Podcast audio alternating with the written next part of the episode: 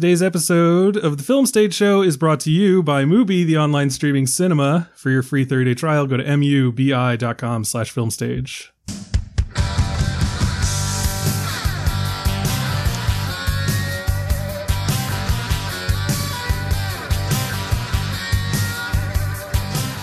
Welcome back, ladies and gentlemen, to a brand new episode of the Film Stage Show, the movie review podcast for the film stage dot com. As always, I'm your host, Brian J. Rowan. With me today, we have Michael Snydel. Hello. Don't you like these live action uh, reactions to your song choices? That I can't, sour face I just made. I can't see them because oh, I have right. to work the little slider to make sure that I'm like actually pulling the audio down in time. But how? No, that doesn't. Oh well. No well. Um. It's shitty anyway. In Chicago right now. We also have Bill Graham. Ooh, ooh, ooh, ooh.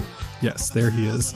And a special guest with us today to talk about David Fincher's two thousand ten film, The Social Network. It's Esther Zuckerman. It's Esther Zuckerman. Hello. Hello. Oh, my God. This is already shaping up to be a great episode. Everyone's loopy. It's yeah, yeah. Yeah. This is, I, I have excuses now. So many excuses now. Uh, you're right over at Thrillist. Um, how are you doing today, Esther? I'm great. Um, well, you know, I'm fine. I did my sort of like, woohoo, like I'm talking to people. I'm great, but it's, you know, it's it's going well. It's going as well, well as can be expected. As you know? well as can be. That's the that's the thing. It's like, how are you doing? I don't know, like as a baseline from how I could be doing, I'm doing pretty great. It's right. Yeah. It's like, I, there's actually a really good story that a friend wrote for The Atlantic about like how we need better, like words. We need a better question than like, how are you right now? Because it's like, everyone is in the same thing, which is like, you know, relatively speaking, like, you know, fine, I guess. So, but so it was a really good story. Highly recommend checking it out. But. It reminds me of, of when my grandmother passed last year, and like at her wake, a relative that I had not spoken to in a while walks up to me and is like, Brian, you know, hey, how are you? And I'm like, I don't know. What do you want me to say? Like, should, great. Yeah, like. Just point backwards at the casket and be like, you mean aside from this, right? Like. Yeah. Not taking now this into just, account. Now it's just like the whole universe is like that. Yeah. You're like, you know, my job isn't going great. You know, I, I didn't, the my alarm didn't wake me up. Just going through all of these trivial things right yeah. in front of a casket. And now it's like, you know, I tried to bake bread, but I couldn't get to rise for whatever reason. So like, uh, you know, it's just another Saturday for Brian.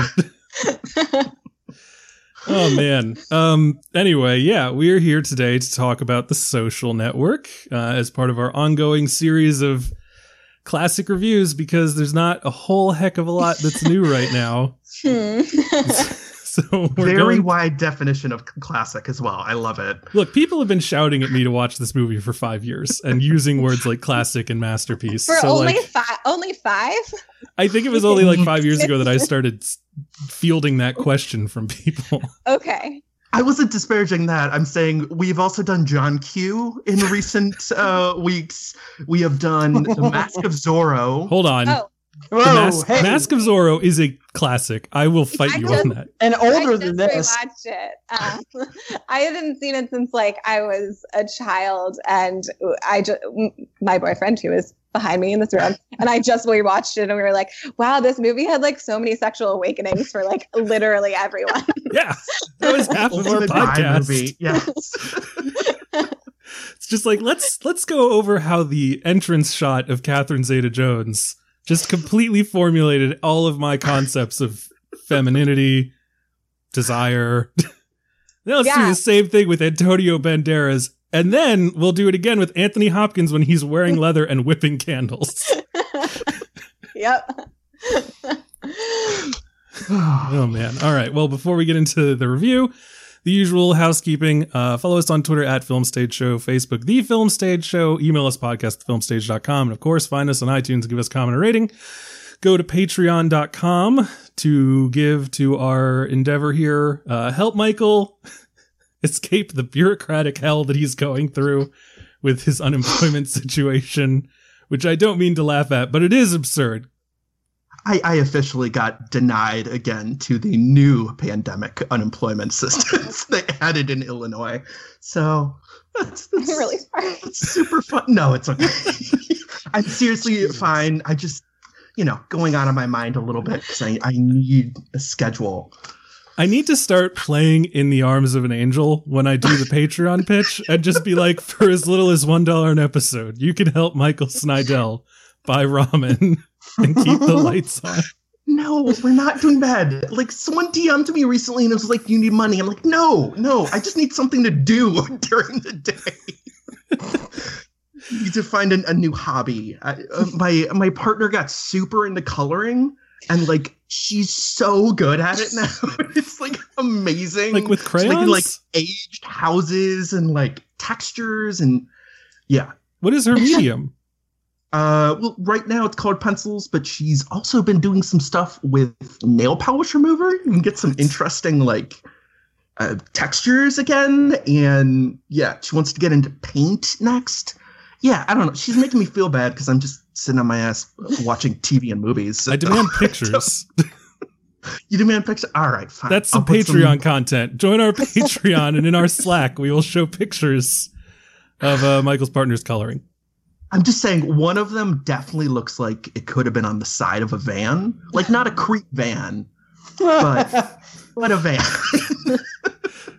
All right. Well, if you'd like to see that, go to patreon.com slash the film stage show and become a patron. Don't forget that we are also brought to you by Mubi, the online streaming cinema. If you, like Michael, are looking for ways to fill your day while you are sheltering in place, Mubi is the place for you. Every day they had a brand new film for you to watch and enjoy. You can watch it on your phone if you're a monster, your P C, your smart T V. And of course, once all this is over, you can download those films to watch them on the go. But don't Mubi. Make Nolan sad. I was about to say, most of them you probably shouldn't do that, uh, but you can, you know, mirror it to another T V, so I don't know. Yeah, yeah. Uh, download responsibly. Um, I want to highlight The Man with the Golden Arm by Otto Preminger. This film, of course, stars Frank Sinatra. It's from nineteen fifty-five, and this is the synopsis. When illegal card dealer and recovering heroin addict Frankie gets out of prison, he decides to straighten up. Armed with nothing but an old drum set, Frankie tries to get honest work as a drummer. But Frankie finds it hard to stay clean without succumbing to his old habits. If you would like to watch that or any of the other twenty-nine films that are on there, you have a free thirty-day trial by going to mubi.com slash filmstage. Again, that is mubi.com slash filmstage. And that is it. Now, before we get into our review, a brief update from everyone here. That's it. That's right. It's the COVID corner. Da, da, da, da, da, da, da. I still don't have any theme music for this. So, it made it sound like you were going to start to go into The Entertainer. And I'm like, The Entertainer is probably not. um, I just watched uh. the episode of Community about grifting that heavily features The Entertainer. So, good call. Um, For me, I'm, I don't usually go first, but I know that like we left people on a bit of a cliffhanger last week. And I will just say to anyone who didn't see my tweet, I got my test results back. I am negative. So good for me. I don't have it. That was a really stressful four days, though. So thank you all for your thoughts and prayers. Uh, other than that, all the same stuff has been going on. I have no updates. Uh, Esther Zuckerman, how is this impacted you? How are you dealing? How are you hanging in there? I'm, um, as I said, I'm dealing fine. Um, you know, it's hard to say. I, you know, work is keeping me busy. Um, uh, my, I'm sheltering in place with my partner, and we watch a movie every night. We switch off who gets to choose, which is a very nice, you know, nice. sort of communal way of picking. Um, though we skipped tonight because I am with you. Um, Well, we're sorry. No, it's fine. We also could have been very early. now, now it's like ten o'clock. We're we're not going to start something at nine, um, because we're just we've turned into very old people. Um, but yeah, so it's been good. We've just been been watching watching the O C, so oh. going back in time. Um, and that's you just said the key word. Sorry. Yeah. Michael and I, for some Brian. reason, keep threatening yeah. to do a podcast about the O C because I've never seen it. It's great. You're it's amazing. Right. I actually hadn't, like, I'd seen bits and pieces here and there, but I'd never seen it all the way through. Um, so it's actually not streaming anymore. Um, but yeah. thankfully, oh. thankfully, Bob, my partner, has it on D V D, so we are watching ah. it on D V D, um, which is awesome. So that is that is what we've been doing um, outside of our movie watching, and The Sopranos, um, which we both again had seen bits and pieces of and not seen beginning to end all the way through. So that's what wait, we've been started doing. What was last night's movie? Was it uh, was it a, a winner or? Uh, well, last night was also a sort of I um I, I it's sort of an emb- sort of embargo. I watched a screener. Oh, no. I watched a screener that I, I don't think I'm supposed to share my opinions on yet. So, um, and then we watched the last two episodes of The Last Dance, um, which we have been enjoying as well. Yes. So, uh, yeah, which were very good, highly, highly. Big conspiracy theory about whether Michael Jordan got food poisoning at one point. So, yeah, that was fun. Yeah, so that's been very fun. Um, so yeah. Do we need been... more conspiracy theories?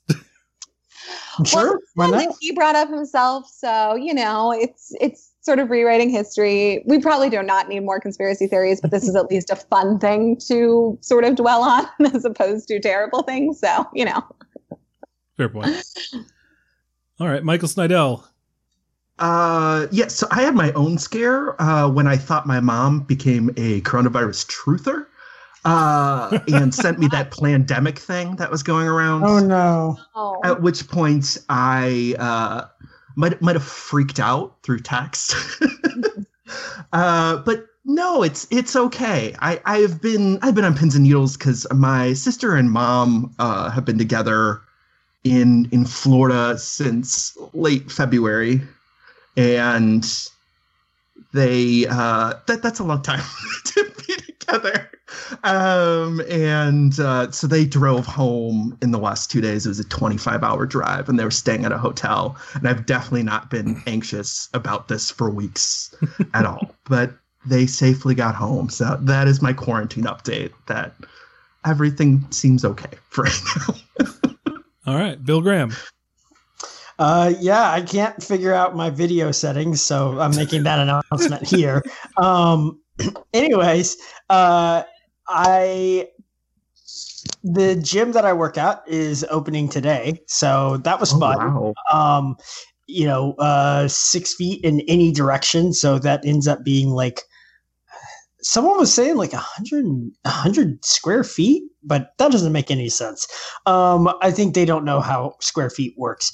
But uh, anyways, um, no, so it's been interesting to just basically deep clean the entire gym and get prepped for all of our members coming back in. Um, and I say all of our members, definitely not all of our members. We lost a lot of membership uh, during this uh, coronavirus shutdown and everything like that. Um, but yeah, we're uh, making people check in. So we have a measure of like tracking people if there is an outbreak of coronavirus. And um, we are also shooting people uh, under the armpit to check their temperature before they come into the gym. I guess that's the most practical, since you're not supposed to technically like shoot a lot of these lasers into people's foreheads. Um, we were supposed to get some kind of like contactless uh, thermometer, but that, as a lot of these things, uh, ended up getting delayed continuously through Amazon. So we just said, F it. We'll just use a normal, uh, you know, infrared uh, thermometer uh, that you can just buy at Home Depot. And yeah, so that's that's our life now. um, otherwise, uh, Zillow is keeping on trucking and uh, slowly rolling out uh, different markets to open back up to full-time uh, operations. But other than that, Um, oh, uh, one fun thing. So we take a, a big, like, uh, every two weeks now during quarantine, since, uh, we're, we're all not as busy.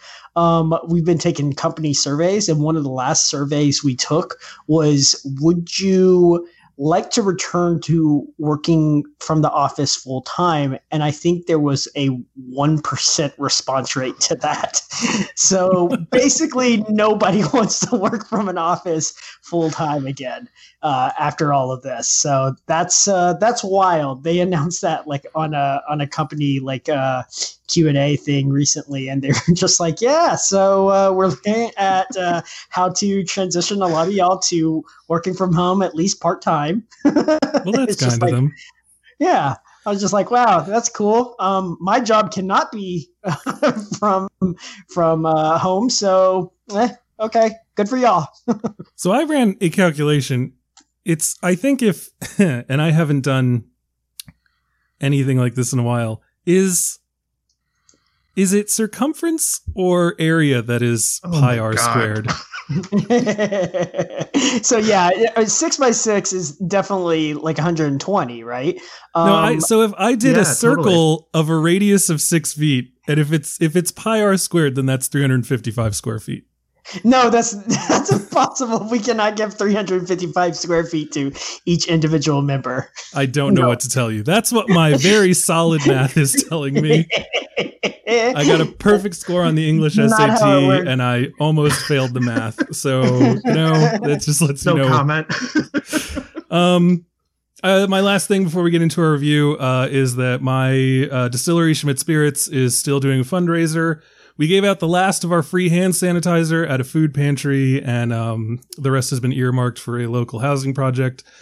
So if you have any spare money that you want to give to a good cause, uh, help me and my partner, Arthur Schmidt, over at schmidt spirits dot com, um, deliver hand sanitizer for free to our community. Again, that is schmidt spirits dot com. That is Schmidt with no C, and I don't care how weird it is. That's how you spell his name.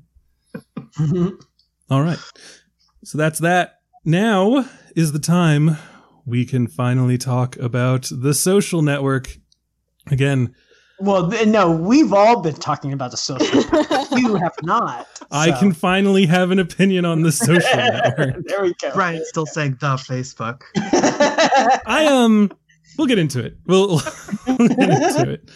Um, this, of course, uh, a fictionalization of the account of the founding of Facebook that stars Jesse Eisenberg as Mark Zuckerberg, and it was directed by David Fincher and written by Aaron Studio sixty on the Sunset Strip and The Newsroom Sorkin. Oh wow, that's sort of a, that's sort of a burn and a, a Molly's Game. You want to add to that? I never watched Molly's Game. Do I have to do that now? No, uh, no. no, no. I don't. I don't need to watch Molly's Game either. All right. Well, here is have a clip. You, have you never seen Molly's Game? Has uh, anyone seen Molly's yes, Game? Yes, I have. Okay. Speaking of Kevin Costner, I have a lot of thoughts on Molly's Game. All right, well, we'll have to have you back to talk about Molly's Games. Or not. All right, here is a brief clip of the trailer. I need to do something substantial in order to get the attention of the clubs. Why? Because they're exclusive and fun, and they lead to a better life. People want to go on the internet and check out their friends, so why not build a website that offers that friends, pictures, profiles? I'm talking about taking the entire social experience of college and putting it online. Site got twenty-two hundred hits within two hours. All right, so that is the world-famous trailer for The Social Network, featuring that creepy rendition of Radiohead's Creep. We're here to review this movie because this is a classic review, and this movie's been out for fifteen years. You have no expectation that this will be a spoiler-free anything. So just be aware of that, listeners at home. So let's talk about it. The Social Network. We begin, of course, with our guest, Esther Zuckerman. What are your kind of nutshell thoughts on The Social Network? I love it. Okay, that's a good nutshell. Yeah. It's a it's a nutshell. It's one of my favorite movies. Um, I I. Uh, it's sort of like a comfort watch for me. Um, I put it on when I just whenever I feel like it. Every I, basically every year. I, I I didn't even rewatch it for this podcast because I'd rewatched it like two weeks ago. Um, um, it, it's sort of it's one of those things that's weirdly comforting for me. Um, I think it's. I don't know. I think we could get into, like, I'm sure we'll get into this as we discuss it. It's a movie that for me has only gotten better as like time has gone on because I think the history, because I think like history has sort of justified it in many ways, um, and backed up its its points. And it's sort of the perfect, um, you know, it, it really to me is like the perfect um, coalescing of these two people with very distinct styles coming together and making something that is its own thing that works on many different levels. Um, and then you throw in the like Reznor Ross score and it's like, bam. So that's, that's where I stand. All right. Bill Graham, what are your thoughts on The Social Network? Cool, cool, cool. Uh, yeah, this movie's right around two hours, so uh, you already know what, what my my thoughts and opinions are. Um, no, uh, I hate you so this, much. Yeah, uh, uh, yeah. I'm looking on I M D B and it says two hours, just period. So I'm just like, yes, yes, perfect. Um, yeah, no. Uh, Fincher is you would. Ex- I, I was surprised when I. Uh, I haven't seen this probably in six years or so. Um, it's been quite a while. Um, and yeah, I was surprised that this was two hours. I'm so used to all of Fincher's films being well above that two hour mark. Um, and you know, th- this movie flies and yet it doesn't. Like the opening sequence, there's a long tracking, or I don't, I'm not even sure if it's a tracking shot, but it's just a long kind of sustained, uh, not even a cut. It's it's just watching Zuckerberg m- move from the bar where he breaks up or where he is broken up with by his girlfriend, and then goes back to his dorm hall. And it, it takes like, I don't know, like two or three minutes of the film's runtime. And you're just like, you know, watching it back, you're like, what the fuck? Like you're spending this much time watching him just navigate back to his dorm? Like, what's the point of this? And yet it it allows them to just kind of set the table, allows them to do the classic, like getting a lot of the credits out of the way and stuff like that. Um, it's just like, it reminds me of classic filmmaking in a lot of ways. And then the rest of this film is kind of different in that it's it's breaking the mold in in different ways. Uh, you know, I mean, this film is about programmers. And it's fun to watch. Like how? Uh, and, you know, even like the coding is kind of a little bit of exciting, although there's definitely not as much coding in this film as I thought, uh, as I remembered. Um, yeah. But uh, no, this this movie rocks. Uh, the Reznor score is fantastic. Uh, I'll, I'll give I give Ross credit too there. Um, I didn't need to slight him there, but uh, no, like it, it just everything is so good. And then the fun part now, I love watching movies much later, you know, ten years on or something like that, um, after they're initially released, because now I'm like, that's Dakota Johnson, and then I'm just like picking out faces randomly. Caleb Landry Jones has like a smart bit role, and you're just like, what the fuck is going on? Like I recognize half of these people now. Um, so yeah, it's it's pretty cool. Um, To, to kind of look back at this. But I mean, really the, the focus of this is the creation of Facebook. And I, I think it just really holds up as a, a document of its time. Um, you know, obviously a lot of the stuff is, is based on a book, which is loosely based on, you know, the accounts. Uh, I think, uh, what's his name? Uh, the co-founder actually is the only one that really like uh, helped out. Uh, Eduardo Saverin. Yeah, Saverin.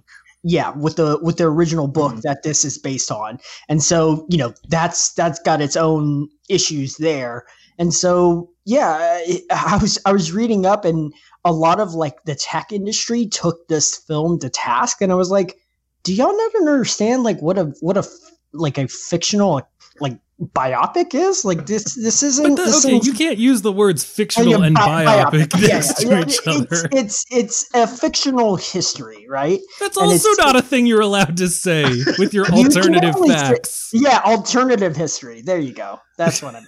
I don't but, know this yeah. is anyways that that's that's being uh picky, Brian, but you you know what I'm trying to say. If you want Say say what I'm trying to say. What is this?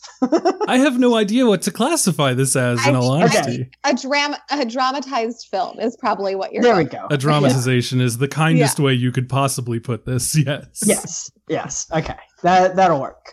But yeah, um, you know, it, it, it's it's funny to now reflect on the fact that like uh, Justin Timberlake's uh, character says, you know, it's cool, a billion dollars. And then you look at like the valuation of Facebook and you're like, a little off, just just a tad. So, yeah, it's just extra cool.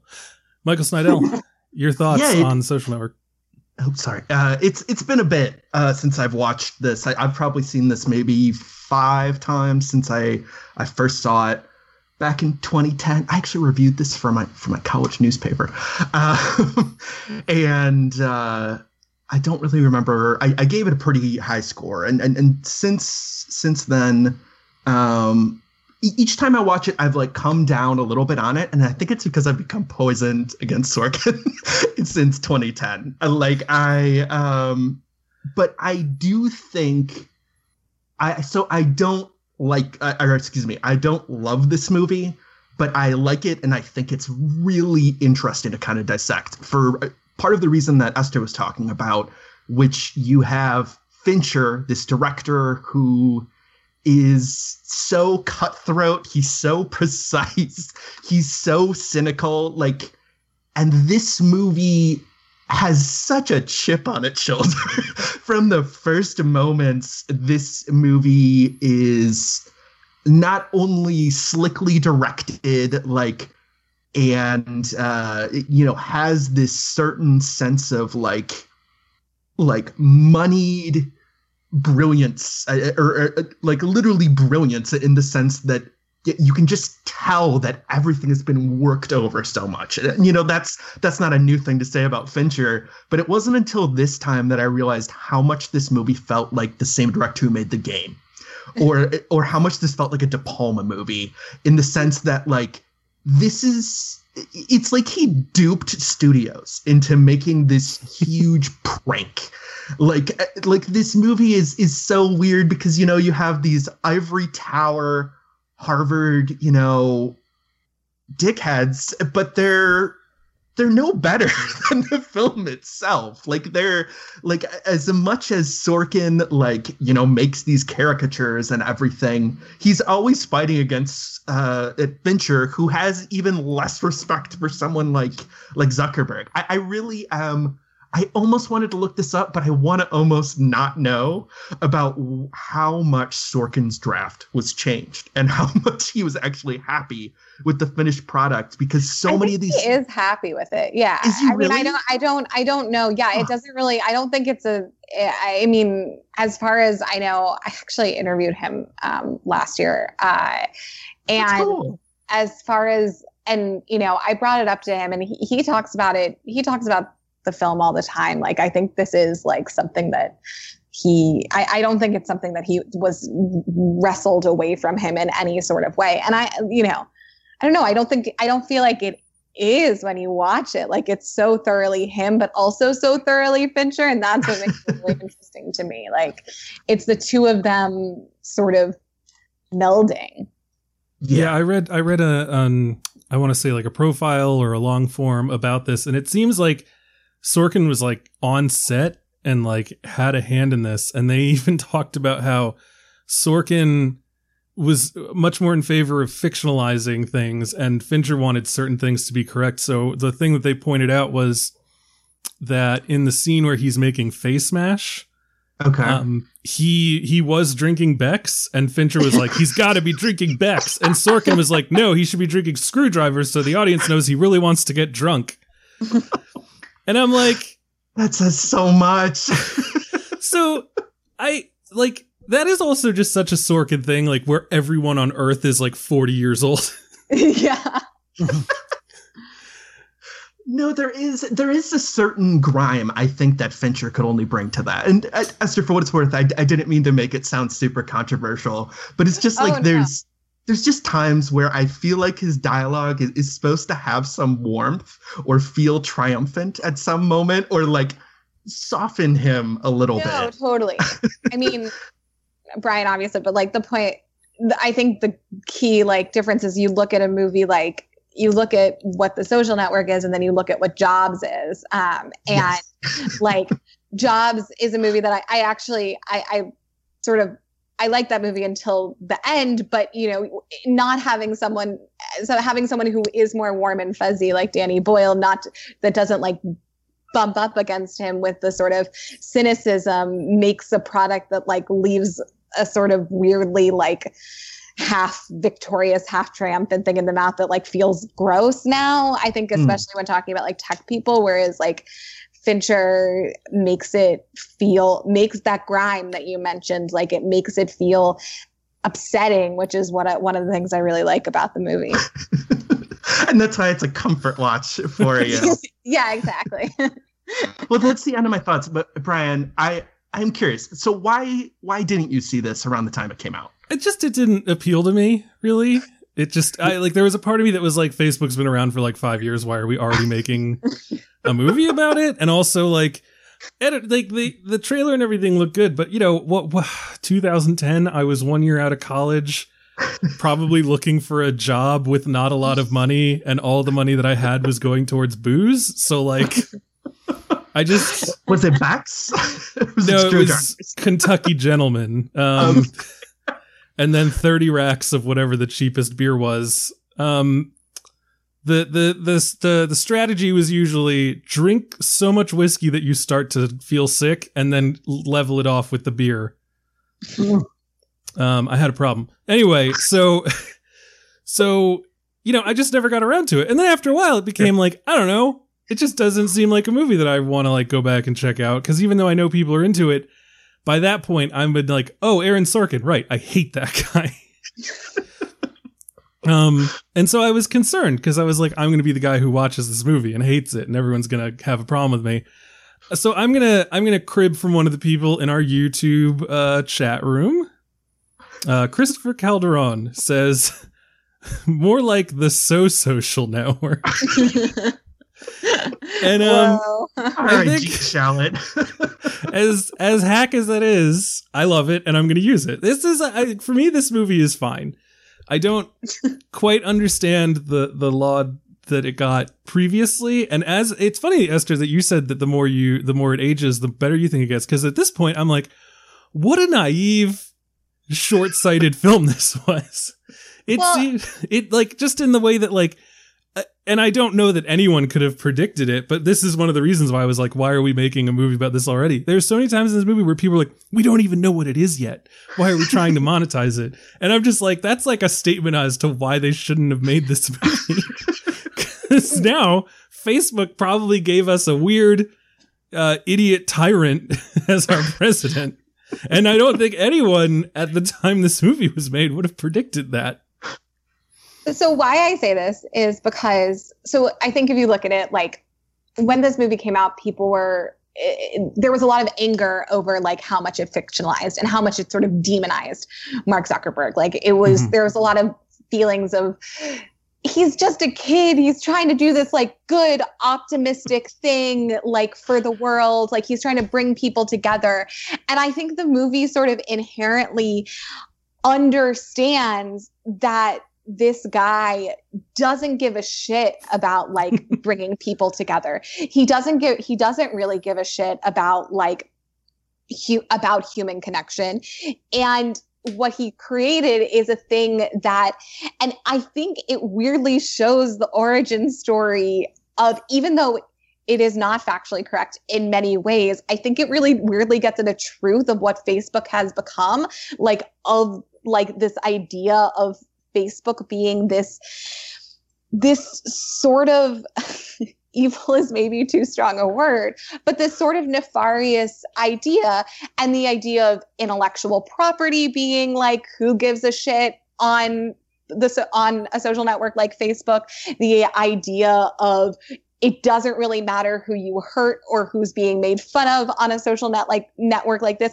All these ideas are weirdly in the movie at a time when I don't, when we weren't talking about Facebook in this way. And yet Facebook mm-hmm. has completely become that. Like Facebook itself has complete it's like, I find the movie weirdly prescient in a way, because it's like Facebook has become this thing where misinformation is spread, where people are using it to, are using it for completely nefarious reasons. Like, and time and time again, when Mark Zuckerberg comes out to talk, like the real Mark Zuckerberg comes out to talk about his product, it's sort of clear that he doesn't really give a shit about what it's doing, as long as it's making money and becoming this and becoming the giant that it is.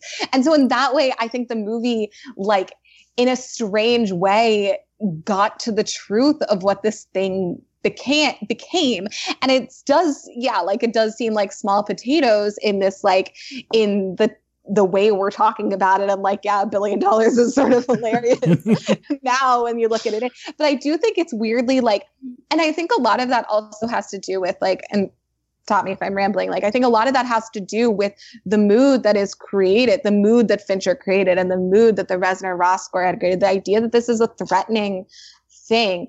Yeah, it feels like, to me, I feel like, and I'm first, I'm also not the only person to think that, like other people have like written this take as well, but like, I think it weirdly got Facebook right before anyone was talking about the idea that Facebook could become what it became.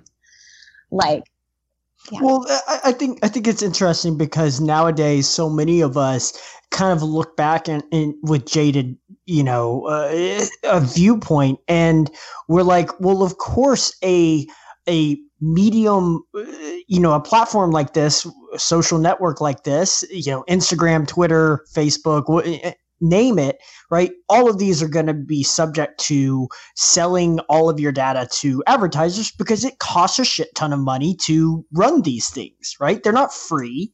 And so, you know, this idea that it's altruistic, that it's, it's, oh, we're, we're doing all this shit. And it's like, you know, I, I know, I know, uh, Michael and Brian, y'all don't, y'all don't really use Facebook anymore, but I definitely use it. And I had one of my friends the other day message, send out a message to his, you know, he posted it to his wall and he was like, hey, does anybody know how to like better organize the Facebook feed so I see people that I actually want to see on my feed versus like, he was like, he was like, I just had like, w- we had a big happy hour together with some of our, uh, a, a previous group that I was a part of. And he was like, I, I forgot like, I'd never seen these people post in the last like year, two years. And he was like, and then I clicked on their, on their Facebook profile and they've been fucking posting like almost every day for the past three months. This, and okay. It's like, so something so, similar so it's happened cra- to me. Yeah. I am. Um, because all, all that shit, it, it's all due to advertisers, right? I, like, why are they fucking with your timeline? And, and that's why. Well, this was a big um thing. And this, this actually was the part of the movie that I enjoyed the most was, was looking back and remembering what the Facebook was. um, I have a very firm memory of like going up to a friend of mine in Houston being like, oh my God, Stephanie, like I got into the University of Maryland, their, you know, journalism program, blah, blah, blah. She's like, oh my God, as soon as you get Um, the, your your you, U M D you? email, yeah. You got to get on this thing called the Facebook. And I was like, what the shit is the wow. Facebook? And she told me about it. And I was like, that sounds pretty cool. And I remember like each new set of things that you could do on it was constantly met with like, what is fucking wrong with you? um, I remember like, you know, when they first introduced like the news feed and it was just like, haha, what is this? This is stupid. And it just... Like they moved the wall. Like we don't have walls anymore, right? Like that's not a yeah. thing that exists. Yeah. And I you used can to, still poke people. I somewhere in the bloated, yes, ugly, horrible back catalog of bullshit on there. Just this weekend, all my friggin' friends started posting their avatars. Uh-huh. Their yeah. little Facebook Bitmoji avatars, and I just wanted to to to jump off a bridge. Um I'm I am coming off as a snob. I know. I'm sorry. And like, and I remember like when they stopped doing uh, chronological ordering, like it was a riot. But I guess like at some point, to Esther's point, Zuckerberg, as he is shown in this movie, just said, "I don't care. I'm God, and the peasants will dance to the tune that I play for them."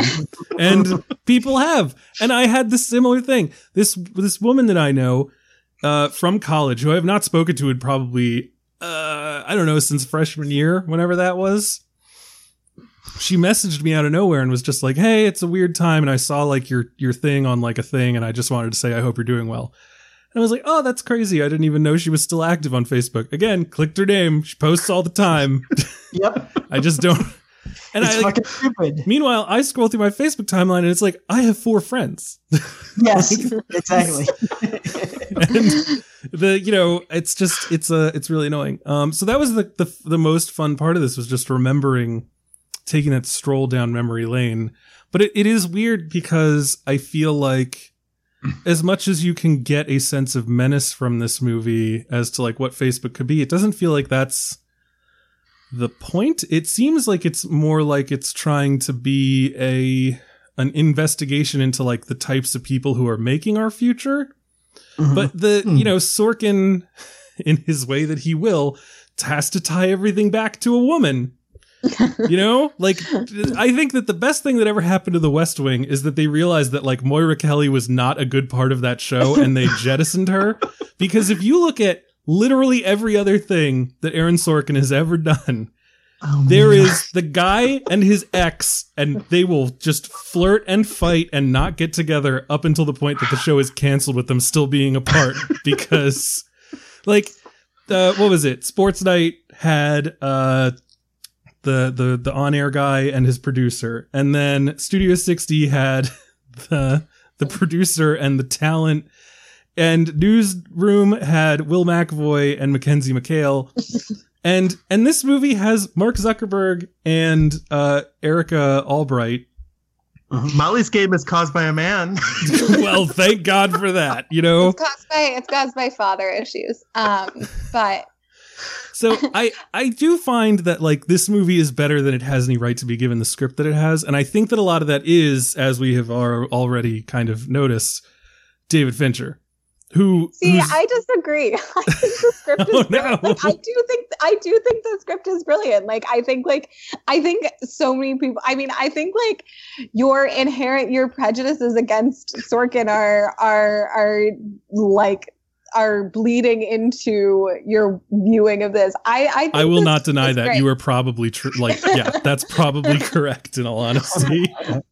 I'm also like a sucker for like his bullshit, but a lot of times, I mean, I think, I think it's ridiculous a lot of times, but I, I do think like, but I do think the, you know, I mean, I'm a sucker for the sort of, what I mean is I'm a sucker for the sort of like hyperverbal, you know, rat-a-tat-tat, like, type of the type of way he talks about things. But I, I do think, I mean, it's, it is just so like, it's so memorable. It's a script that gets like stuck in your head. It's like catchy in some ways. And I love that about it. I can't deny that. I mean, it's, it is. I mean, that opening scene is like such Perfect. a, such a distinct, obvious Aaron Sorkin scene. And um, you messaged me right after you watched that, and you're like, "This is really a Sorkin movie."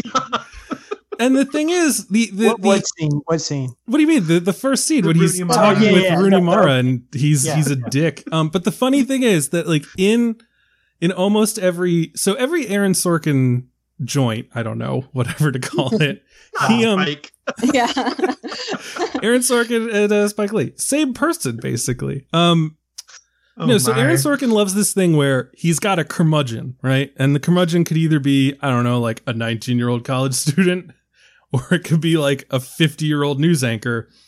But their whole thing is they're smarter than everyone in the room. They're not afraid to show it, but they also have like some well of pain, and that's supposed to excuse it. And I think the thing that works in this movie's favor is that there is no third act in which Zuckerberg can redeem himself. Like, totally. Fincher, I totally agree with that. Yeah. Fincher like reins in the tone and is like, this man is not a whimsical, misunderstood genius. Everyone sure. fully understands him. And he is getting a thesis from the first five minutes.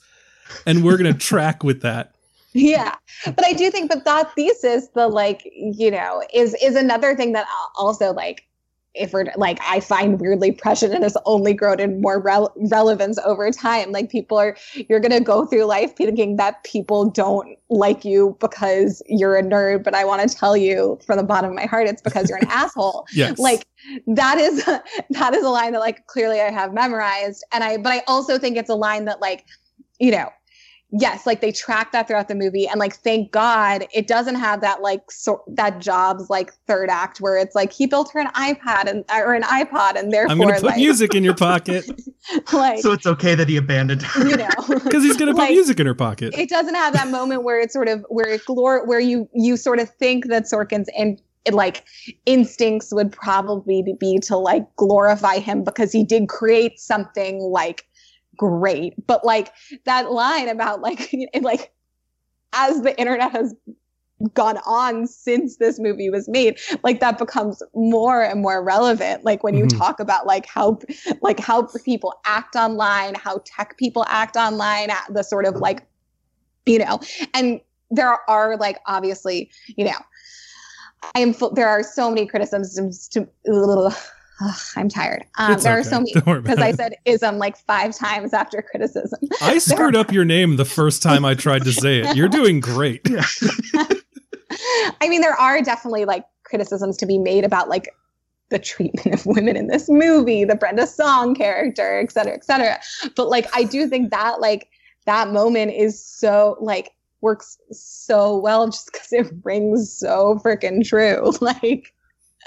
You know, for there's there's something interesting I was thinking about in this particular rewatch too. That like, you know, Sork or, or sorry, I said Sorkin. I meant to say Zuckerberg.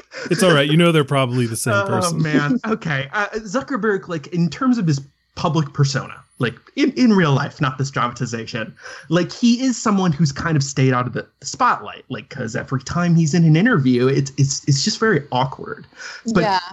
What what's so interesting to me about this film, and, and I think it's it's shown first with the uh, the finals clubs. Like he he only wants to, you know, cozy up to people like the Winklevosses to get into that finals club, a gateway to something that he thought he would never get into. And you see that again with Sean Parker and uh, Eduardo. Like Ed- Eduardo's trying to set up all these meetings with suits. And Sean Parker's just like, say fuck you and they'll come to you.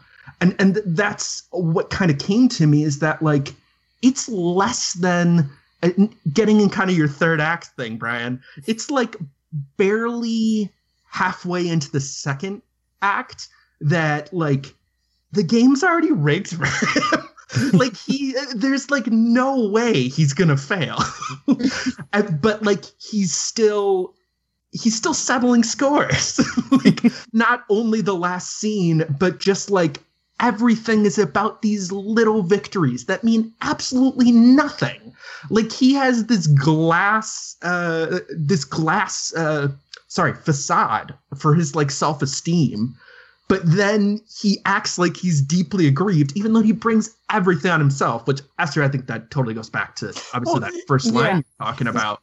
It, it, it's funny you mention this because we also just experienced uh, a ten-part series of someone that yeah. takes pettiness and just uses it to fuel themselves like, I was like gasoline. That. It's very and, and, you know, in this way, Michael Jordan takes a lot of just like cheap shots and and uses it to kind of manufacture determination for his his gameplay, sometimes even creating it out of out of thin air. Like it doesn't even fucking exist. He admits to that at one point.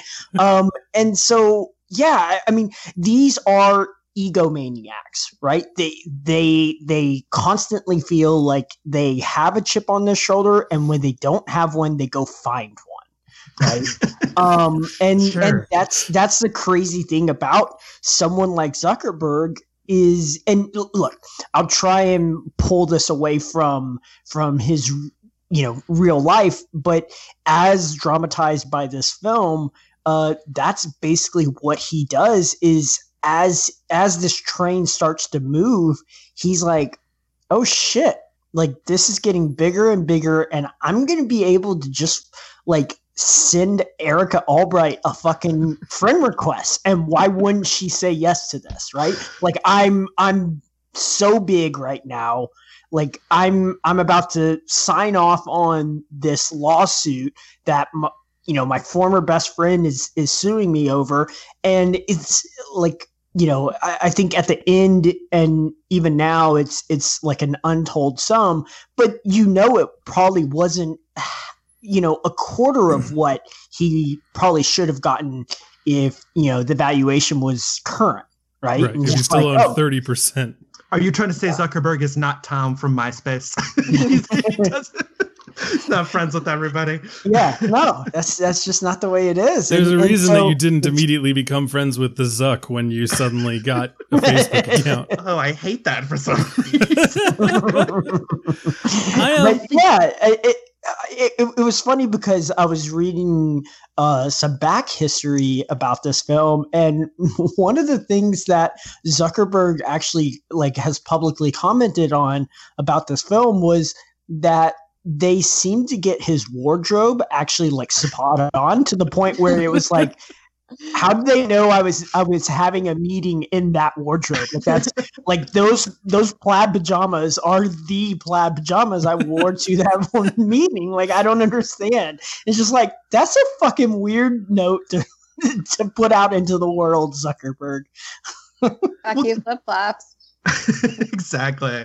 No, but I, I think that going back to the one last thing I felt the prescience about is like, this reminds me a lot of like brands trying to be likable now and yeah. brands trying to be approachable, because like the Silicon Valley thing starts as like a new age country club.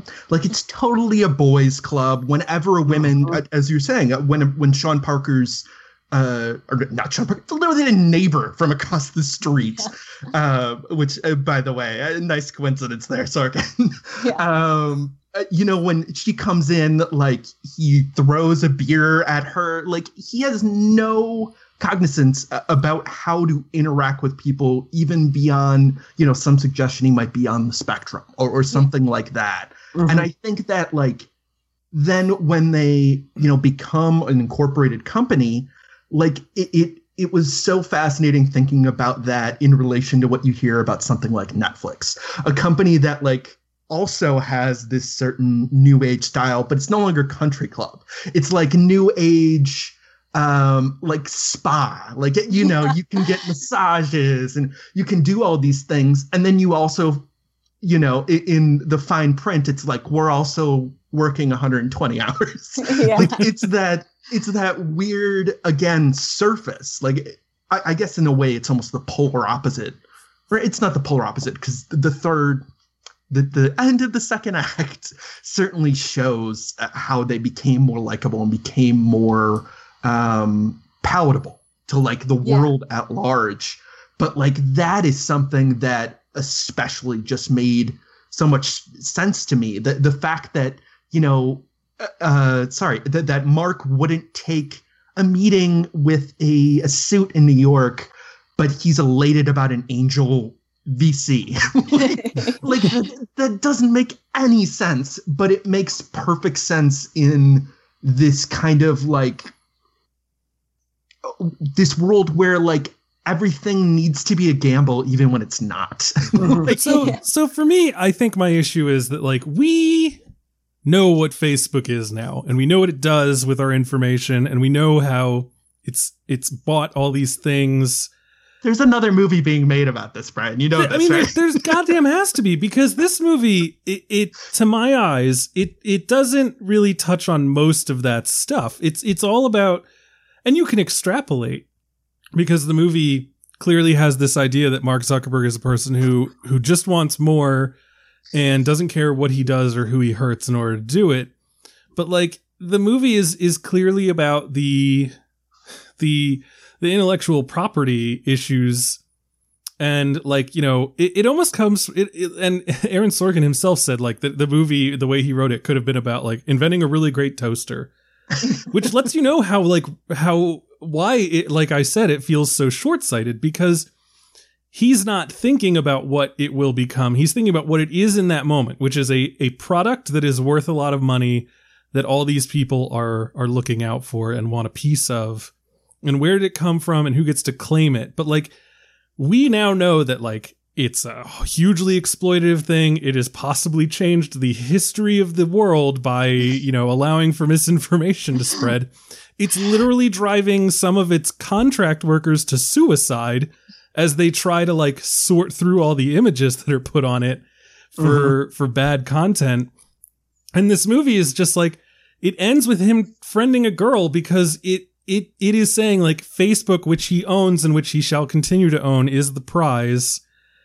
And there's like three different times in the movie where people are like, we do it for girls, right? Yeah, we right, we do it for girls. We do it because like one girl was dating a lacrosse player and your girl said something about liking rowers, and then two rowers gave you an idea of what you could do. And it's just, it is, again, uh, and Esther, you're not wrong. My dislike of Aaron Sorkin might just be poisoning me against this, but like that's one hundred percent his his thing. Like the the concept of there being a girl who broke his heart is apparently one hundred percent fiction. He apparently had a girlfriend while all this was going on. Mm-hmm. Um, it's and it's things like that that like make me wonder, like, what, aside from being able to pitch this to a studio, like what is the utility of even keeping the branding of Facebook and the name Mark Zuckerberg? Like, why not just try to do a fictionalized account so that you can make all of the points that you clearly want to make about how a dude who's wounded by a woman can change the world without, you know, I, doing this, this thing where you've, you've kind of penned in this, uh, this concept of what Facebook is and, and where it came from. It's, it's just very strange to me that they would do that. And again, I mean, just, I do at some point want to talk about the horrendous treatment of women in this movie. Wait, Esther, I just want to, I want to pose a real quick question. Yeah. I'm I'm sorry. I mean to interrupt. I'm just curious, Brian, if this was about a fictional company and was mm-hmm. ti- entirely an allegory for power. Yes. About power. Excuse me. Not for power. Would you like this movie better? Probably not. No. I think that, it, I think that there would be a layer of discomfort that I have with it that would be removed, but many, many of my issues would still remain. But again, okay. I think that, so, so here's another thing that I'll say uh, before I pitch it over to Esther. There is a scene in The Newsroom where Will McAvoy, where Will McAvoy has perpetrated a horrible prank upon his ex, Mackenzie McHale. She knows that she just found out that he got an offer to work in California, and she's going to use that information to be like, you were never serious about me. I don't have to feel bad about cheating on you. And because he knows this, he goes and buys a ring from Tiffany's so that he can pull it out and be like, I was going to ask you to marry me. You should actually feel worse about cheating on me, which is a horrible sociopathic thing that this man has done. And they try to pitch it as, as goopy and romantic at the end because his shrink is like, you need to go return that ring and do some real deep soul searching, you maniac. And instead, he is alone in his office. It's after hours, and he looks at the receipt and then tears it in half. And you're like, oh, he does love her. He's keeping the ring. And I feel like what you were saying about how Steve Jobs in this movie differ, directed by Danny Boyle, the scene of him clicking that would be like, oh, poor Mark. Like, this really all was because he just couldn't find the wavelength to talk to this woman and treat her well in the way that he really wanted to. But Fincher, on the other hand, is like, drain the color, put in a single piss-colored light bulb. You really shrink your shoulders and just keep hitting the button, and we're going to make you seem like a troll. And I think that that's why this movie gets away with that. But you also say the troll, and like, I mean, I like, you know, you mentioned the treatment of women, and like, as a woman, just throwing that card out there, I am not bothered in, in this movie, like, by that much. Like, there's a lot of stuff in like Sorkin's filmography, T V history that I am incredibly bothered by. I am not bothered by it in this movie because I think, like, you know, and another thing you said, like, it's funny because I feel like you keep pointing out things that like make you dislike the movie that I'm like, but actually this is what made me like the movie. You mentioned, you, you know, you talk about like the idea that we know Facebook is like, we know now that Facebook is so exploitative. And like, like, I think the idea, like the, the movie's point is like that the root of this thing is exploitative. Like the root of this thing is like, is exploitation in a way, not exactly the same exploitation that you're talking about, but like exploitation of women online. Like there is no glory in that like face mash scene. And like, I mean, truly, I feel like the only, truly the only moment with like a woman that rubs sort of the wrong way is Brenda Song sort of burning the tie, that like, crazy, the like crazy bitch moment. But that doesn't even bother me. Like, but you know, in the grand scheme of things, like I think a lot of the, you know, a lot of it to me is like these, these foolish men sort of taking it upon themselves to, to sort of act as God in a way. Um, and I think that's like, again, like going back to the thing, like if there's anything that like, the his the current path of Facebook has told us, it's like that people are trying to act, these guys are trying to act like God. I just, to me, there's there's a difference between that and uh, again, this movie kind of pitches like, oh, Mark like did all this because he just wanted a friend, he like just wanted to fit in, he just wanted all this stuff, and he didn't care who he hurt as long as he got the feeling of being a part of something. And I think that the truth is might maybe more insidious, that he just he wanted. He wanted power and money. And this movie, to me, by ending on that scene, undercuts that message, because it, it and and and the way that Rashida Jones talks to him and says, like, you know, oh, creation myths need a devil. Like, you know, and so people are going to think all these horrible things about you. But like, you know, you know the truth. And then he's like, yep. And the truth is that, God, I miss Erica. But I and, don't think Fincher... I don't think yeah. Fincher believes. Uh, I'm sorry, Esther. No, no, no. no go ahead. Ahead. Yeah, I know. I what you were saying, I think, is true. I, I don't think Fincher believes that's a cute moment. I, I don't yeah. think, and and I, I say that in part because the song that's that immediately starts playing is this incredibly cynical, you know, uh, like Baby sixties, seventies mod, you yeah. know, a song about like money changing hands. Like I, I really do think, you know, going back to what I was saying earlier, that.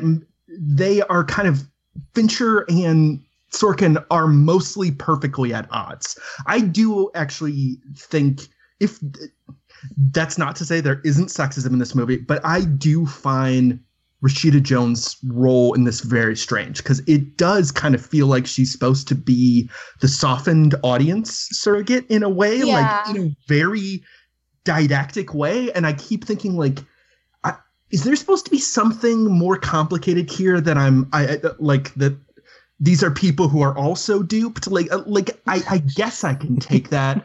But I but I will say that last scene, to kind of what you're saying, Brian, I, I very much agree with Esther that like I think it is underlining the insidiousness. It, it I mean, certainly that last scene is petty as much as it's like, oh, this girl didn't like me. Like, as we just said, like, right, like, and do you like me now? Th- well, because I also think, uh, I, I mean, also think when you're talking about, like, if you're talking, I don't think the girl starts it out, the girl ends it. But I also think, like, if you read into that opening scene and that whole, and, you know, as Bill was saying, that whole opening sort of shot of him walking through, it's not really about, for him, it's not really, it, It it becomes this thing of like he's lonely and he's clicking the thing and he's this sad troll, like just wanting this person that he ditched to like him. But like it is about money and power. And I think one of the reasons that that opening sort of tracking moment is so powerful, and like when you hit the like the Reznor off like boom, brr, which I like love that like track, um, is because it is about like because it is about money and power. It is about the halls of power. It's like very much about heart, like these this like and that sh- the shot is him running through like the Harvard Quad. He's like institutions of power. All he's talking about in that opening scene is, you know, the clubs and the, you mm-hmm. know, and Roosevelt and, you know, getting and- whether whether he, he became president because he was in the club. And, and yeah. his, his his point is, well, he didn't get in because he wasn't in the club, you know, and it's just like, okay, but does that mean he got in because he was in the club? And it's just like, yeah, you didn't answer that question, did you? Um, you know, the other thing, like, you know, you talk about, we haven't even talked about like Army. So I laughed. Yeah. um, but like, you know, the whole, you know, the, in the Hall of the Mountain King rowing sequence, you know, mm. the, which is this sort of, which you know, I think is one of the things that makes the movie great, the sort of operatic, you know, putting it on the scale of opera, putting it on the scale of like, you know, the Shakespearean drama. But like that is, that is also this depiction of this like moneyed power, this like old, and like the, one of the things that I think makes it so great is this like the, these juxtapositions of like old and new power structures. Um, you know, the mm. old power structure of him running through heart, like Harvard's hallowed halls, the, you know, the Winklevoss sort of sense of, sense of entitlement because they are tall white men of Harvard and the honor of being men at Harvard, versus the sort of like lawlessness wrap away, like tech culture that is springing up. And like, mm-hmm. it is so much to, like, you know, it's so much to me, you know, not really about him sort of like trying to get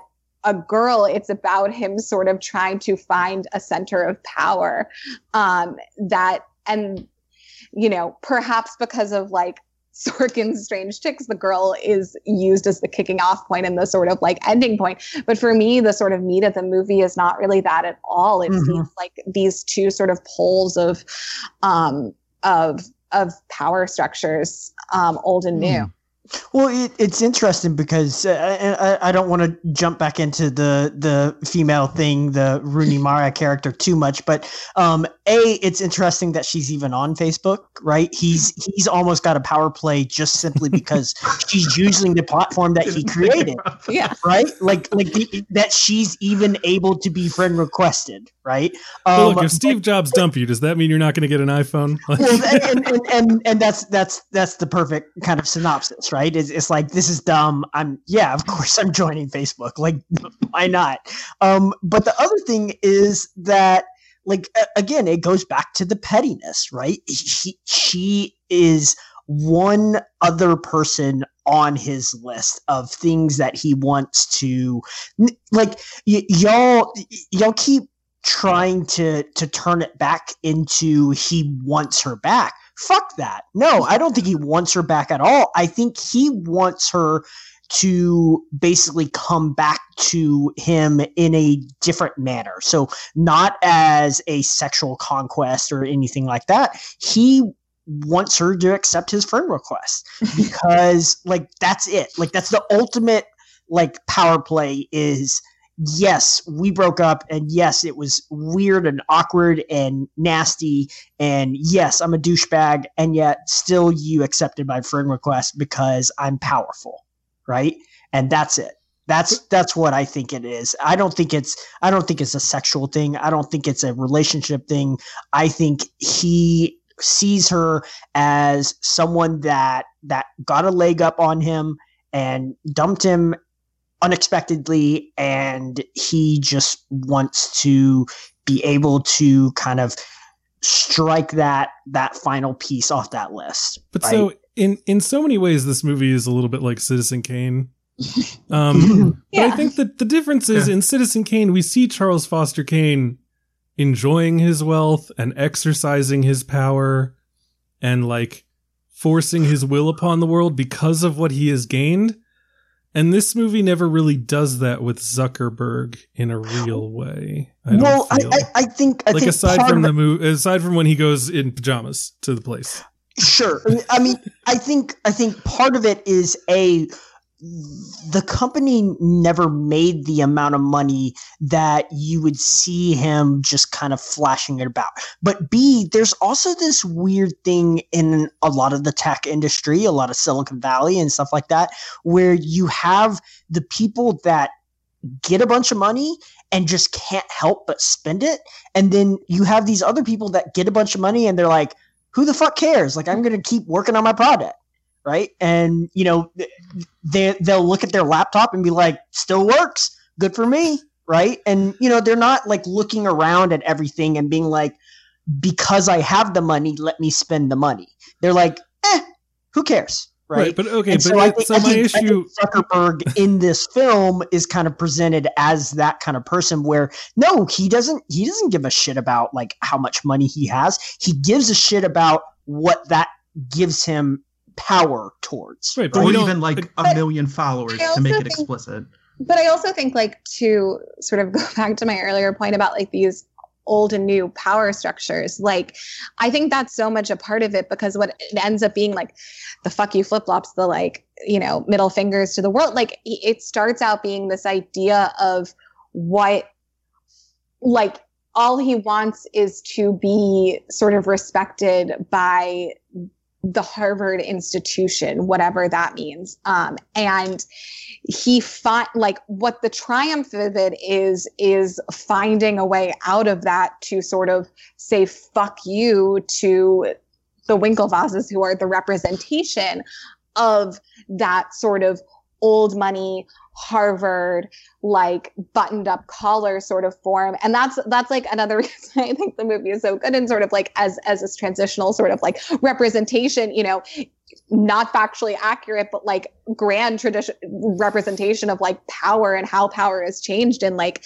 the past decade, because it's like, yeah, who cares about like those guys, who cares about, who cares about like the Harvard, who cares about the Harvard guys, you know, and, and those sort of halls of power. Like, it's the tech guys, it's the, it's the dropouts that, that are, that ha that can lord it over you and like wear their fuck you flip flops to like that. That's the, that is the gloating, I feel wow. like, of it. Well, it, it's, it's also interesting because like in this film, it is presented that, that Sean Parker is the one that's influencing uh, Zuckerberg to do that in particular, right? Like, like mm-hmm. y- you can see him, Zuckerberg, look back around and look at, at Sean Parker, and he's like, yeah. And Sean Parker's like, fuck yeah, man, go do this. And he's just like, okay, cool. And it's just like, It, it wasn't his idea, right? Like, like this is totally. No, that's Sean not Parker. What he would have done. No, and and so I think all of this kind of idea of of him being a a flip flop wearer that has disdain for like the upper echelons of of uh, power and money and stuff like that is kind of eh, this film. I mean, he wears flip-flops throughout this entire film, but it's not as a mark of like, fuck you, I'm I'm better than you. It's just like he he just has something like like Michael is saying, you know, this film kind of presents him on on a bit of a spectrum, to the point where like Eduardo at one point he uh he's you know, told to come outside during this like stupid uh, uh little party that they're having, and Zuckerberg is in like shorts and flip-flops, I'm pretty sure, and like Eduardo is full on dressed and shivering, and he's like, it's fucking freezing out here, you can see snow on the ground, and you can see like him him you know blowing out hot air, and, and it's just like Zuckerberg is just like, huh, what, no, I I, I don't care about this, like, you know, he he's listen to what I'm saying. Yeah, he's thinking ten steps ahead of what is the temperature right now. Like, he doesn't give a fuck about the temperature.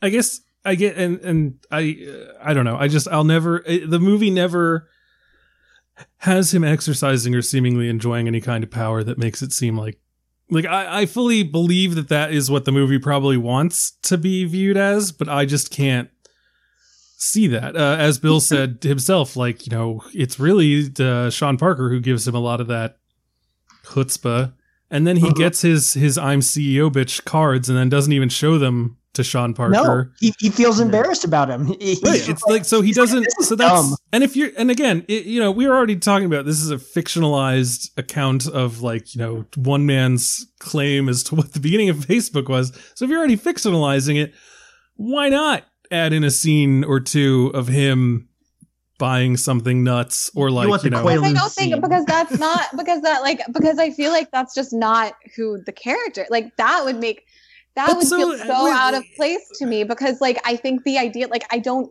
think like, it's not like, it's not about like, I think that's what makes the character, you know, the character of Mark Zuckerberg interesting, that it's not about, you know, it's not about flaunting, like, it's not about flaunting wealth in this way. It is about this sort of these, these modes of acceptance, um, you know.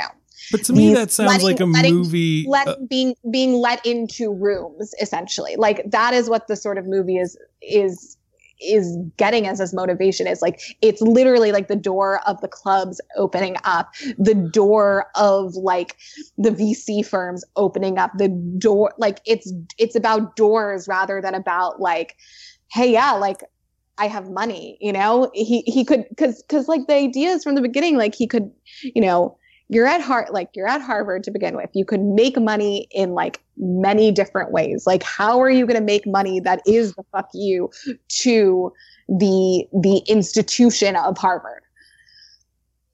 To my mind, that sounds like it's a movie that's about an alcoholic who can't get drunk.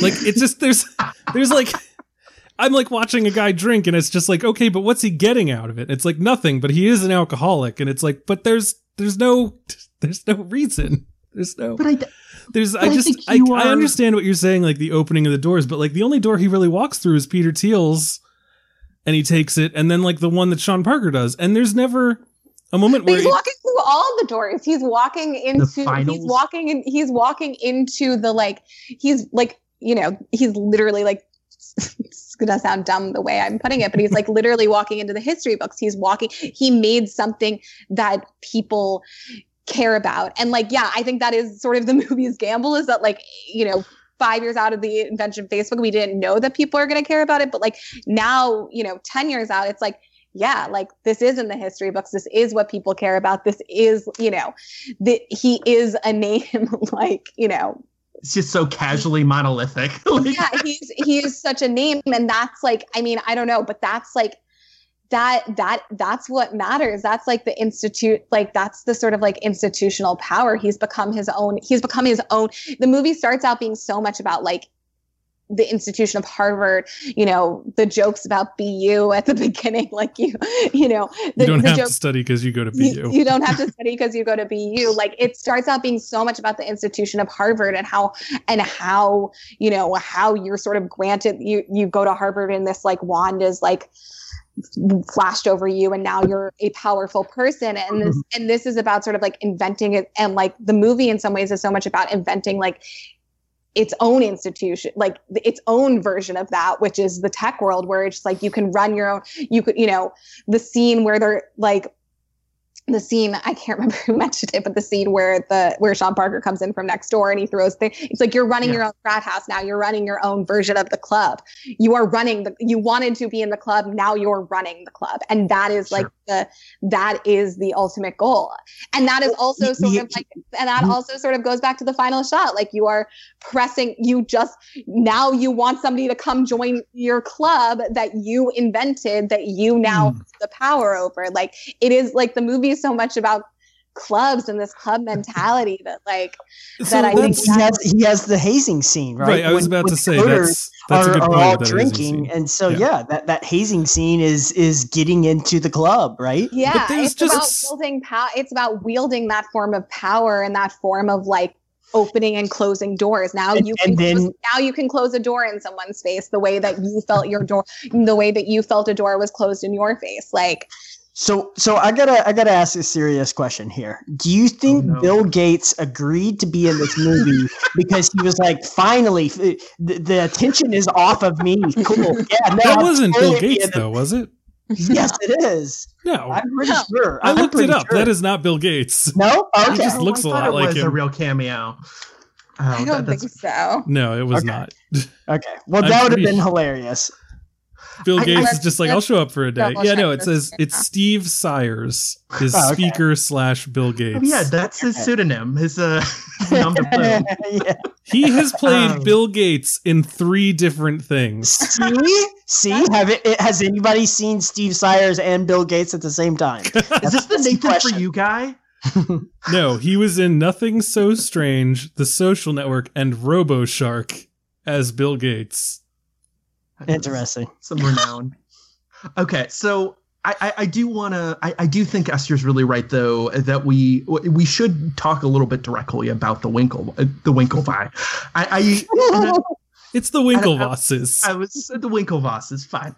Um, I like how he, uh, uh, Eisenberg won't say Winkle Winklevi. By the way, um, I, I do think.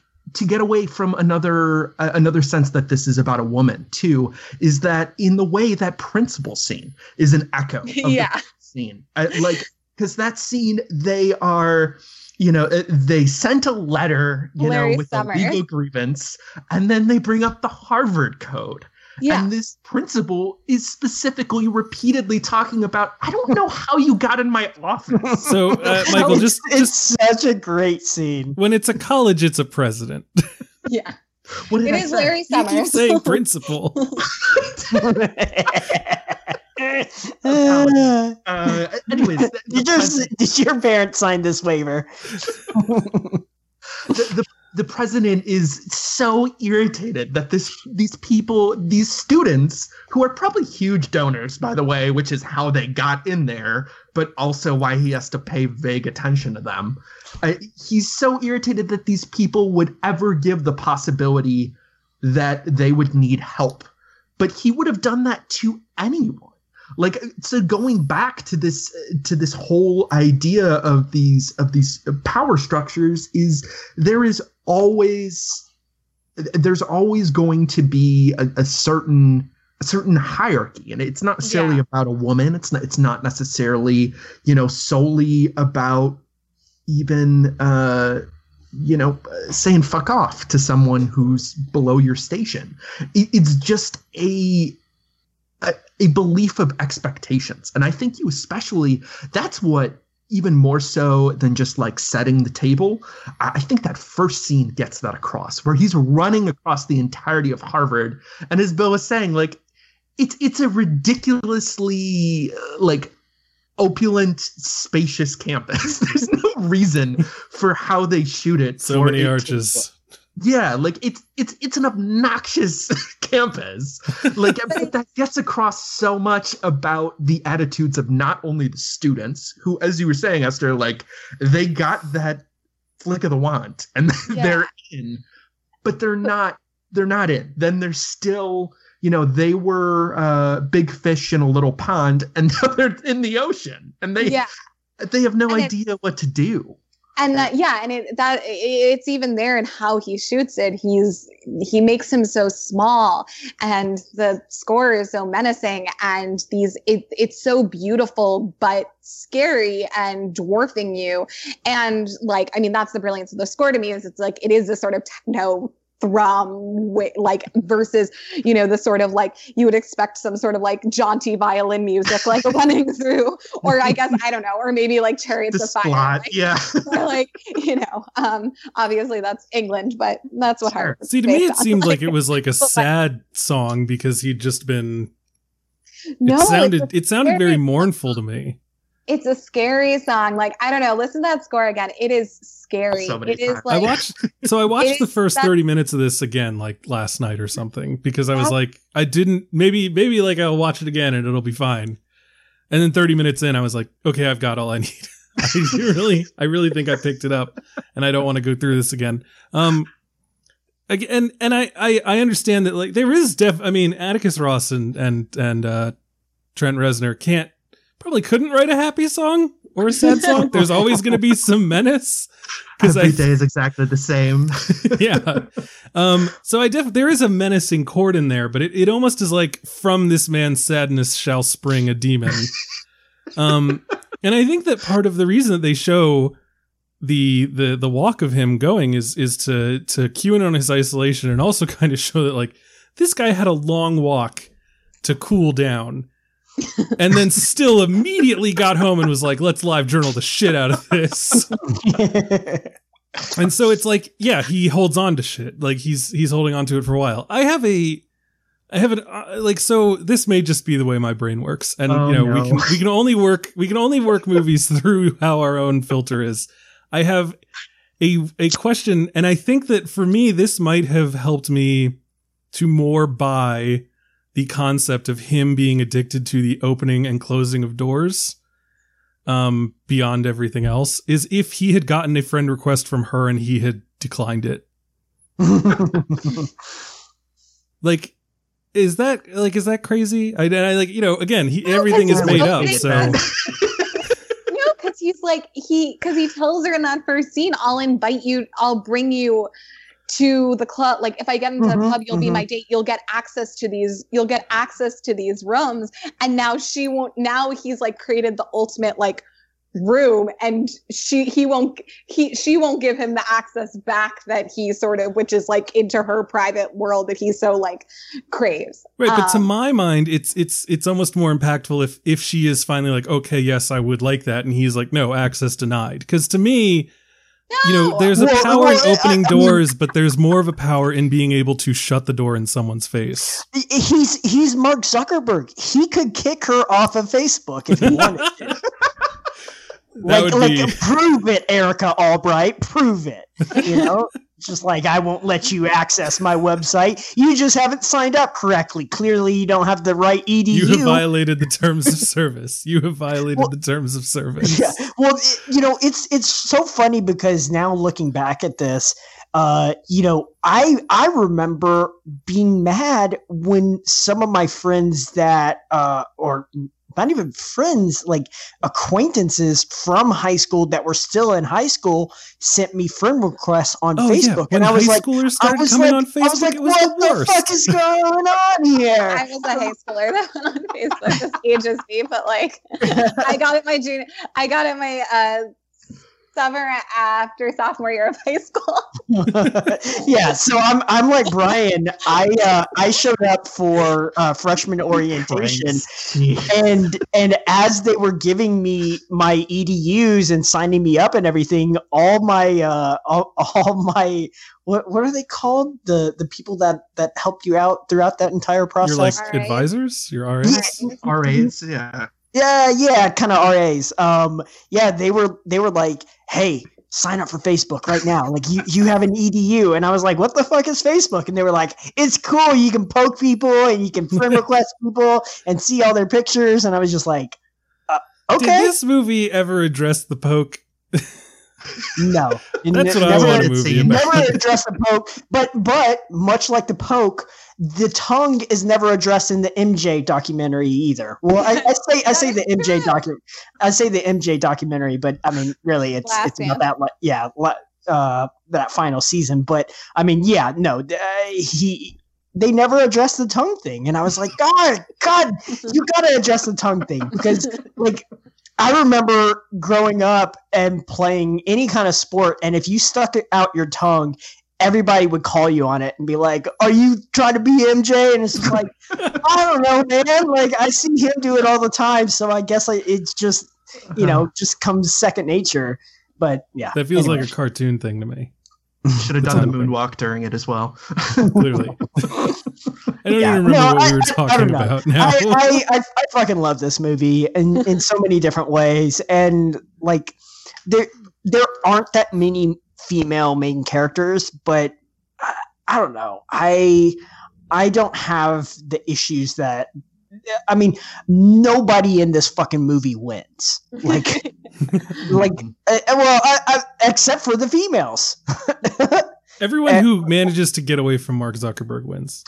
Yeah. Actually, I mean, I mean even uh, uh, what's her name's uh, the the uh, law assistant or whatever she is, um, Rashida Rashida yeah. Jones. Yeah, Jones. She, she's not. She's not.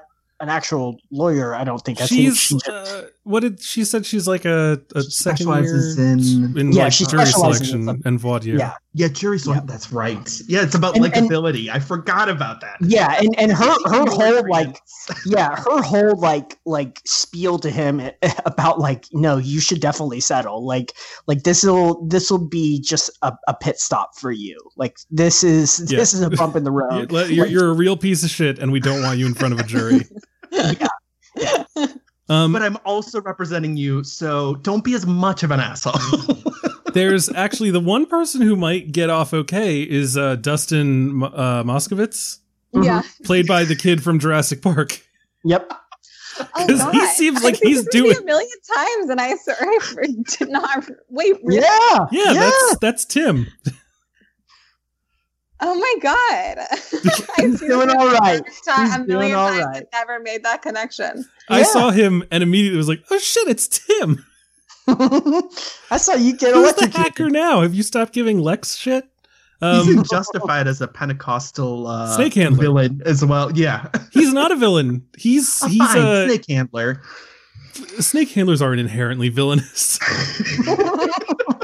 oh, I didn't mean to derail. Those random things that I like never made that connection. That's crazy. Sorry. I'm like, just, I can't get over that. Well, you, you That's learned so that. Funny. And I got to say the phrase snake handlers aren't inherently villainous. So this is a banner night for a lot of us.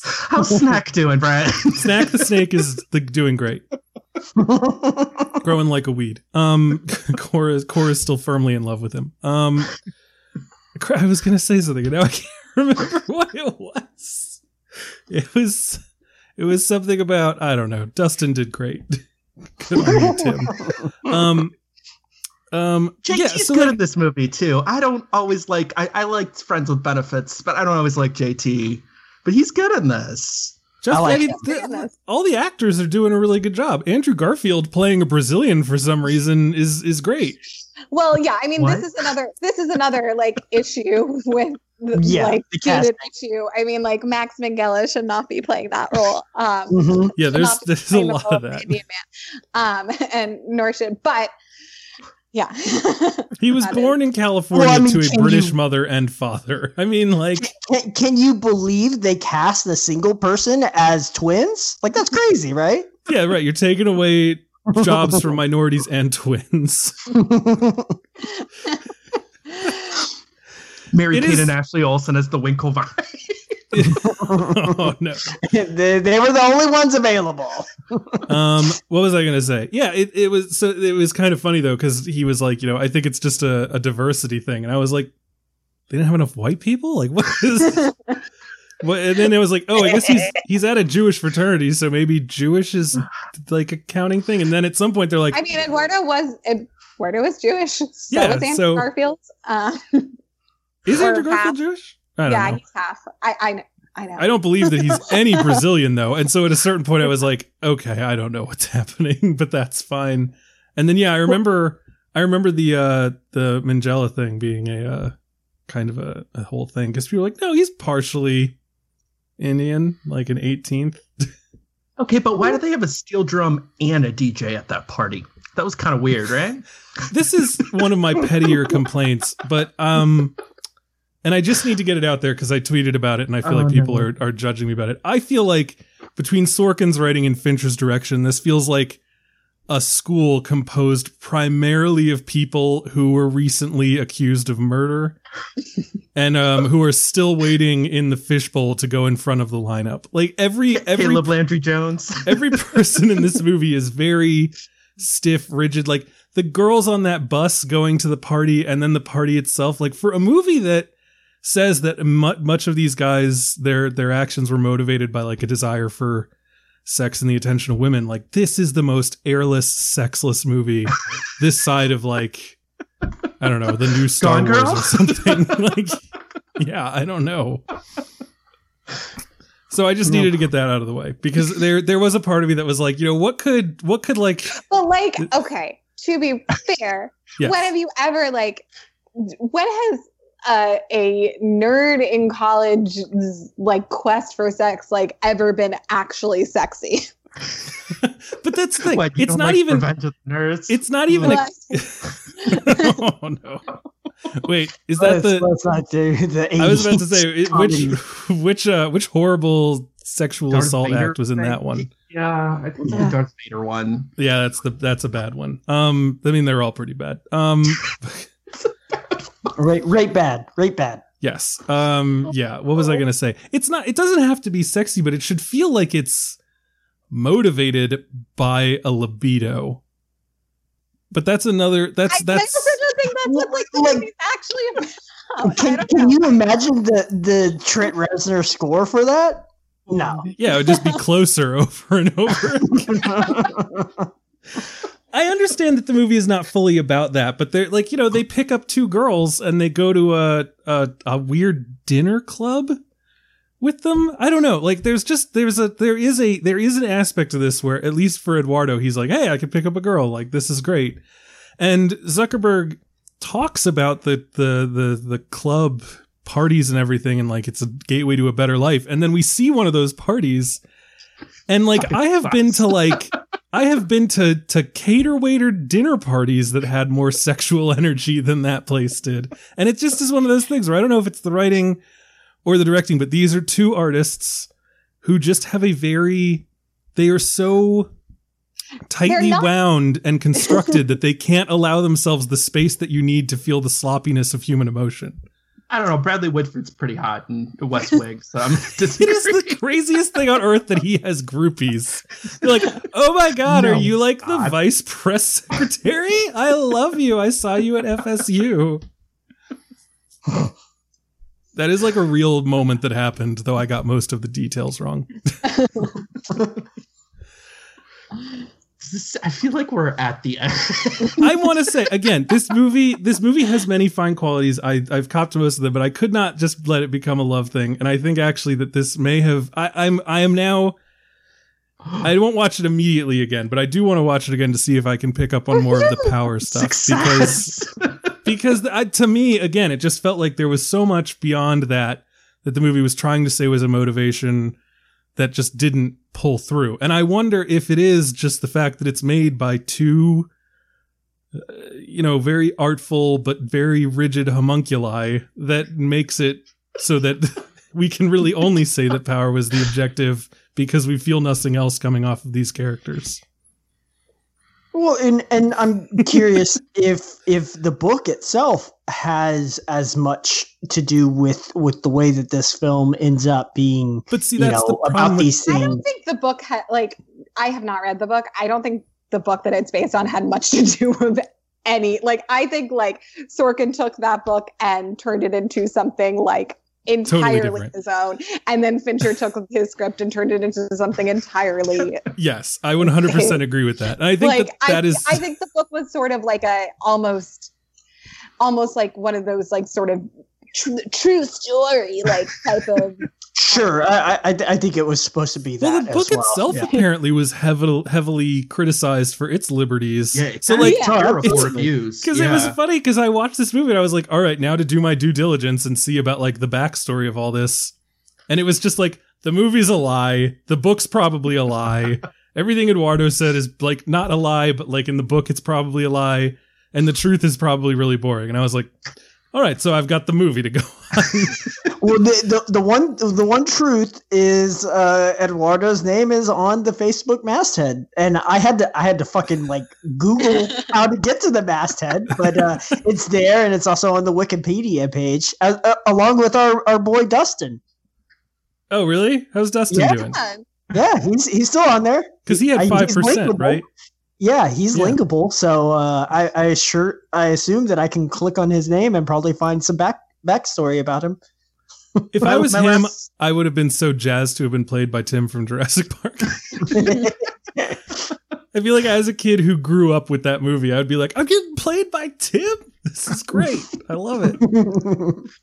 My last non sequitur is I was really mad when they're at the a cappella concert and they're like, oh, is Irving Berlin not good enough? And, and they were doing like Boys to Mine. Okay. All right.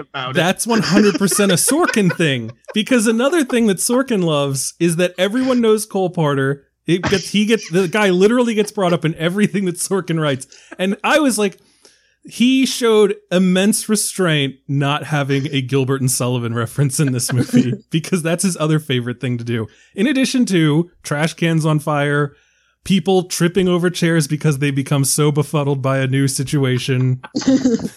Like, there's so many Sorkinisms in this. That's pretty relatable. Is it? I've never tripped over something because I've been like, oh boy, wow, something crazy's going on. I got to get out of here. That's exactly what I say too. Oh boy, wow.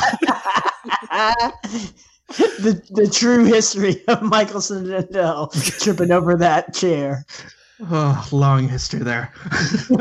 um, but yeah, you know, the score is the score is great. Though it did remind me that, like, I think this was one of the first scores that they ever did. I and think it was the first, right? The, the I first think so, yeah. It is. It is. Dragon Tattoo, Gone Girl, and the Watchmen. I guess was the most. I know that's not Fincher, there's been a bunch of like in between stuff yeah. and like oh has there okay yeah, yeah they've done they've done a lot like, they've done a lot but it, it it reminds me of my favorite internet article that was like a joke that I ever read, but it was like, is this an office machine or is this a Trent Reznor score? And it would play like a five second clip and you had to decide which it was. Were you um, right? I was wrong a lot. That's a good that's a good That's yeah. a good game. If you Google it, you can find it. Um, uh, yeah. So this movie, I don't know, six point five. Uh, it's, it's on. We didn't even say it's streaming on Netflix, so you can check it out if you're so inclined. ten. I. ten. I'm sorry. Ten out of ten. I I'm, look forward to, to it, it maybe going up. Um, at the very least, I've I've loved this conversation. This has been great. Um, and Andrew Garfield, uh, a great a great performer who uh, was really good in this. Love him. Yeah. Um, I, I don't know. Like, if I had to rank his performances, I guess like this and Silence. Silence. Yeah, Silence is mm. up there. And then I even loved him in Hacksaw Ridge. Never Let Me Go. Oh, you know, I still haven't seen Never Let Me Go. I, not a fan, Esther. Oh, no, no, no, no. I was, it's more like I, I, whenever I hear Never Let Me Go, I think of like reading the end of that book, like on the train and like sobbing. Like I love that book and like just like tears streaming down my face. I read that like oh, sometime in college and I just remember being like, are you fucking kidding me?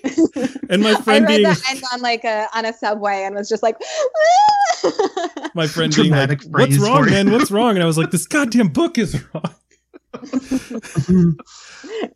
uh, good movie, good movie. I like the movie. Yeah. It's Romanek, right?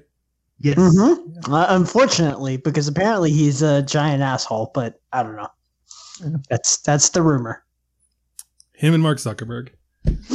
Anyway, that'll that'll put a bow on this. Um, that is our thoughts on The Social Network. Uh, feel free to reach out to us with your own thoughts at podcast at film stage dot com. The Film Stage Uh, show on Twitter and of course um, Facebook as well.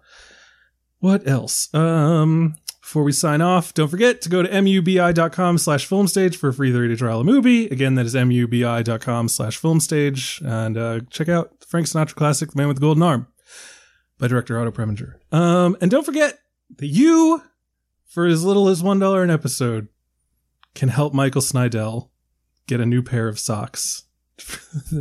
The hard Chicago summer ahead. Again, I'm staying inside for Patreon. It would be easier if it were in the winter, because then I could be like, you know, maybe help him get like a sweater.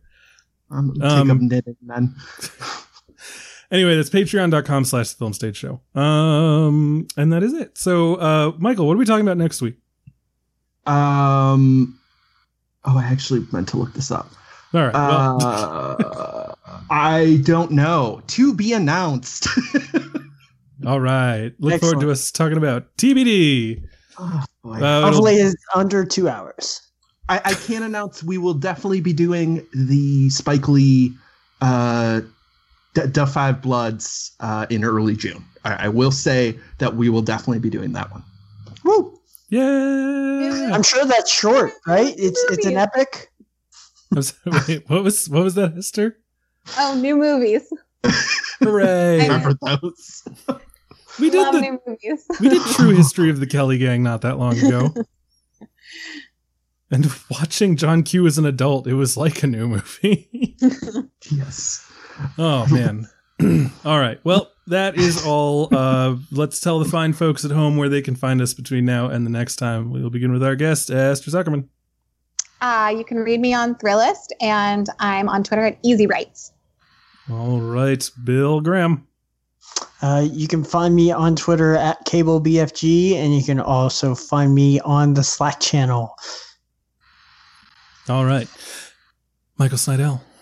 Uh, on Twitter at, at Snydel, uh, Letterboxd. Uh, I am still doing Intermission, the third episode uh, about the meetings of Anna uh, with Fong Lee uh, will.